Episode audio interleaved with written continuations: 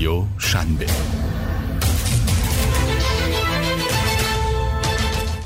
سلام من مونا سارمی هستم. اینجا رادیو شنبه است و من با اولین قسمت پادکست راستهای سیلیکون ولی با شما هستم. توی این سری برنامه می‌خوام با شما درباره اتفاقای عجیب و غریبی که توی سیلیکون ولی اتفاق افتاده صحبت کنم. موضوع این برنامه درباره زنی هست که به عنوان کلاهبردار تاریخ سیلیکون ولی معروف شده و اون کسی نیست جز الیزابت هولمز کسی که جلسات دادگاهش هنوز ادامه داره و رسانه ها دربارش میگن که ممکنه به 20 سال زندان محکوم بشه.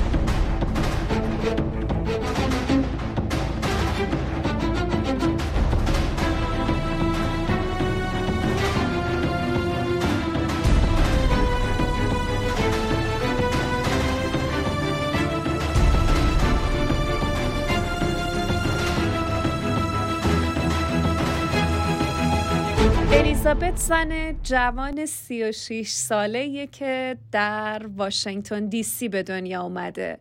اون از بچگی رویای میلیاردر شدن رو در سر داشت و می‌دونست که در جوانی می‌خواد یک کارآفرین بشه. والدینش نقش پررنگی در این بلند پروازی داشتن. اونا انتظارات بالایی از الیزابت داشتن که این ریشه در تاریخچه خانوادگی اونها داره. از سمت خانواده پدری اونها از نسل چارلز لوی فلایشمن یه مهاجر مجارستانی هستند که صاحب یک کسب و کار خانوادگی و بسیار ثروتمندن.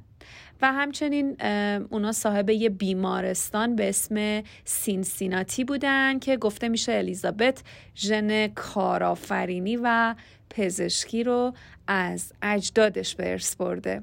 یه چیز جالبی که در مورد الیزابت وجود داره سوء استفاده از این عقبه خانوادگیشه. اون حتی در موقعیت هایی که ازش درباره تکنولوژی کسب و کارش سوال می‌کردن و نمی‌تونست جواب قانع کننده ای به این سوالا بده بحث رو به سمت پیشینه خانوادگیش میکشوند. در دوران دبیرستان از نظر ظاهری چندان دختر محبوبی توی مدرسه نبود اما از لحاظ تحصیلی جزو دانش آموزای برتر بود.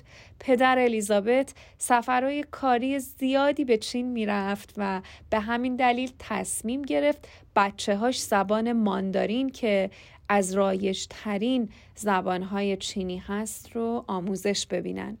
عواسط دبیرستان بود که مدیر برنامه استنفورد رو متقاعد کرد که در کلاس زبان ماندارین که مخصوص دانشجوهای دانشکده بود حضور داشته باشه و اون سه دوره این کلاس رو با موفقیت پشت سر گذاشت و شروع به فروش کامپایلرهای C++ به دانشگاه چین کرد. در سال 2002 الیزابت در استنفورد پذیرفته شد و بورسیه تحصیلی رئیس جمهور که نشان افتخاری به همراه سه هزار دلار کمک هزینه تحصیلی بود رو دریافت کرد و در رشته مهندسی شیمی شروع به تحصیل کرد. کلاس مقدماتی مهندسی شیمی رو با چنینگ رابرتسون گذروند و اون رو متقاعد کرد که بهش اجازه بده در تحقیقات آزمایشگاهی بهش کمک کنه. اون هم قبول کرد و الیزابت رو به دانشجوی دکتری به نام شونک روی سپرد تا روی پروژه‌ای در زمینه پیدا کردن بهترین آنزیم ها برای افسودن به مواد شوینده کار کنه. اما جاه طلبی های الیزابت بهش اجازه تموم کردن دوره دانشگاهش رو نداد و در همون سال اول استنفورد رو ترک کرد. چرا که یه چسب زخمی رو اختراع کرده بود که روی بازو قرار می گرفت و همزمان هم بیماری رو تشخیص می‌داد و هم در پروسه درمان اون به بیمار کمک می کرد. این تنها یکی از 18 اختراعی هست که توسط الیزابت هولمز در آمریکا ثبت شده. رابرتسون استاد الیزابت بعدها در شهادت دادگاه گفت که قبل و بعد از الیزابت من با هزاران دانشجو سر و کار داشتم ولی هرگز دانشجویی مثل اون رو ندیده بودم و به همین دلیل تشویقش کردم که دنبال آرزوهاش بره البته از نظر شونک همون دانشجوی دکتری که الیزابت با اون روی پروژه آنزیم ها کار می‌کرد ایدش خیلی عجیب و غریب بود. اما با این وجود اونها با هم به فکر راه اندازی یه استارتاپ افتادن. سال 2004 اونها شرکت ترانوس رو با هم راه اندازی کردن و رابرتسون هم شد مشاور هیئت مدیره.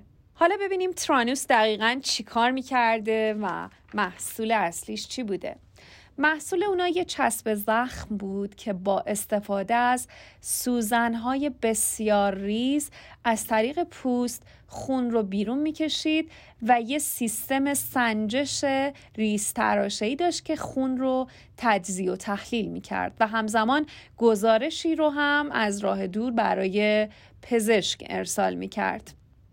بریم سراغ ماجرای جذب سرمایه ترانوس الیزابت در سال 2004 با مدونچر که یه ویسی در حوزه فناوری پزشکی بود جلسه ای داشت و با پنج نفر از شرکای این ویسی درباره اینکه این فناوری می‌تونه چه تحول عظیمی در زندگی انسانها ایجاد کنه صحبت کرد. اما وقتی اونها ازش درباره سیستم ریزتراشهیش پرسیدن و درباره تفاوت اون با نمونه‌ای که در بازار موجود بود پرسجو کردن اون از این سوالات دست باچه شد و در برابر سوالات تخصصی اونها با عصبانیت جلسه رو ترک کرد. البته که اون تا پایان سال 2004 موفق شد 6 میلیون دلار سرمایه جذب کنه که البته خانوادش هم مقداری از این سرمایه رو تأمین کردن.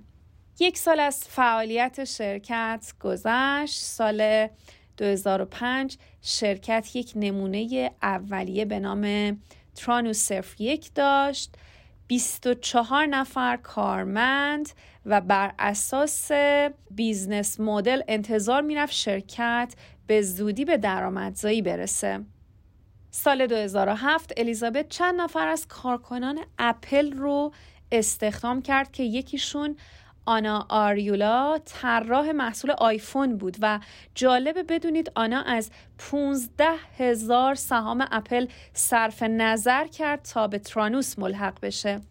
اما درباره اخلاق و منش الیزابت در محیط کار و رفتارش با کارکنانش باید بگم که اون فوقالعاده آرمانگرا بود و قوانین سفت و سختی در شرکت وضع کرده بود آنا طراح اپل هر روز صبح ساعت هفت و نیم به شرکت می اومد و الیزابت رو در جریان آخرین مسائل طراحی قرار می‌داد.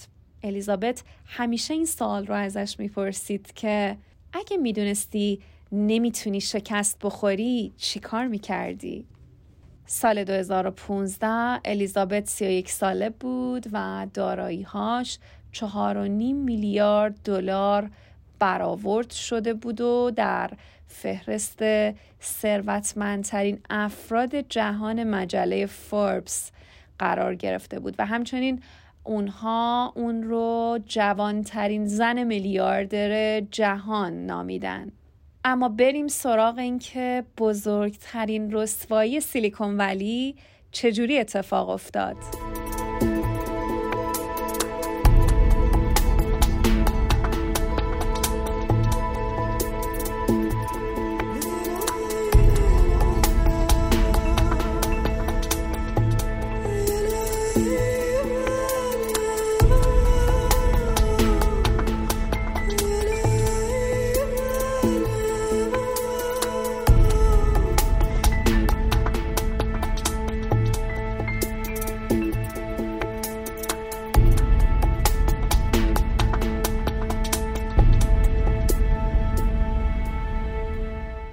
آگست 2015 سازمان غذا و داروی آمریکا شروع به بازرسی ترانوس کردند و اونها اشتباهات بزرگی رو در رابطه با آزمایش های مرتبط با بیمارا پیدا کردند.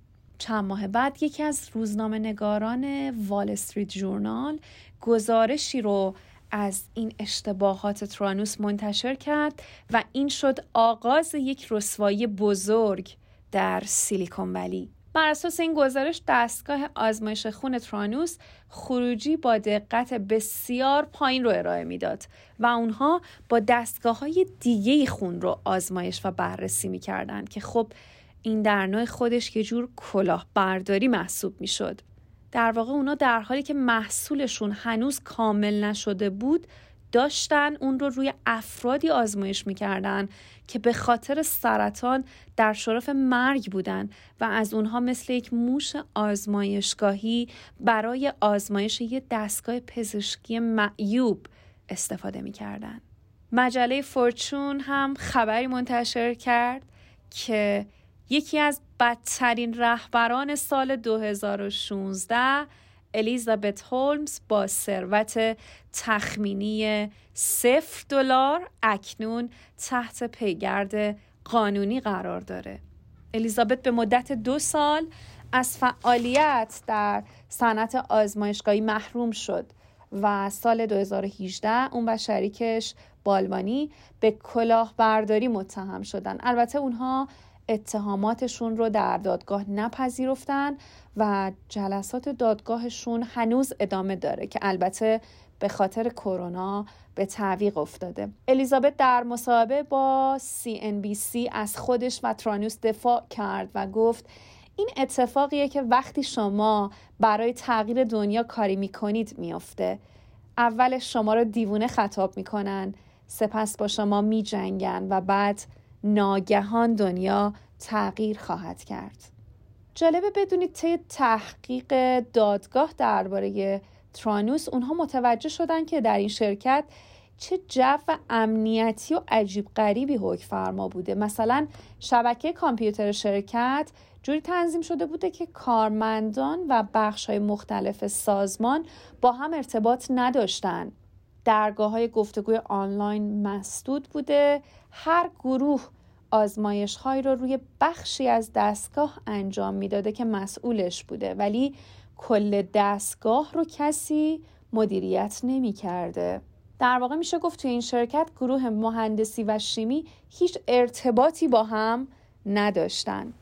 زودترین زمان بیرون اومدن از شرکت ده شب بوده و هر سه ماه یک بار که هیئت مدیره جلسه تشکیل می‌دادن جو شرکت عجیب تر هم می شده مثلا به کارمندها دستور می‌دادن که خودشون رو پرمشغله نشون بدن و موقع راه رفتن هیئت مدیره در شرکت با اونها ارتباط چشمی نداشته باشند و در این میان افراد زیادی هم دائما از ترانوس اخراج می شدن. سال 2018 بعد از بحران هایی که در خصوص دروغگو بودن الیزابت ایجاد شده بود هیئت مدیره تصمیم گرفتن اون رو اخراج کنن. اما در نهایت بعد از جلسه دو ساعته ای که با الیزابت داشتن اون همه رو قانع کرد که همچنان در این سمت باقی بمونه و کسی نمی‌دونه که اون چطور این کار رو کرده و پشت درهای بسته چه اتفاقی افتاده.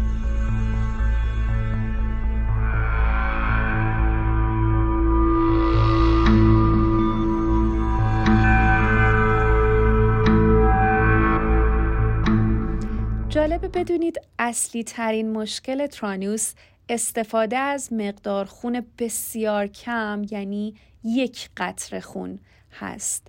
الیزابت و مادرش از سوزن و آمپول بسیار می ترسیدن و این یکی از دلایل اصلی اصرار الیزابت برای استفاده از مقدار خون کم می‌تونه باشه. و مشکل دیگه هم هزینه ساخت دستگاه بود که هر کارتریج اون بیش از 200 دلار هزینه داشت.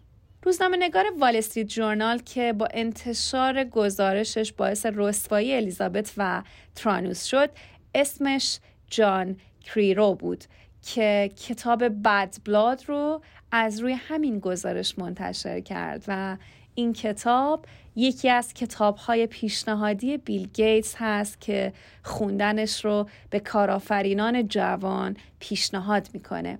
در حال باید ببینیم پایان داستان الیزابت هولمز چی میشه و آیا این دفعه هم می‌تونه دادگاه رو متقاعد بکنه یا نه قسمت اول برنامه رازهای سیلیکون ولی به پایان رسید و ممنونم که تا آخر این برنامه با ما بودید.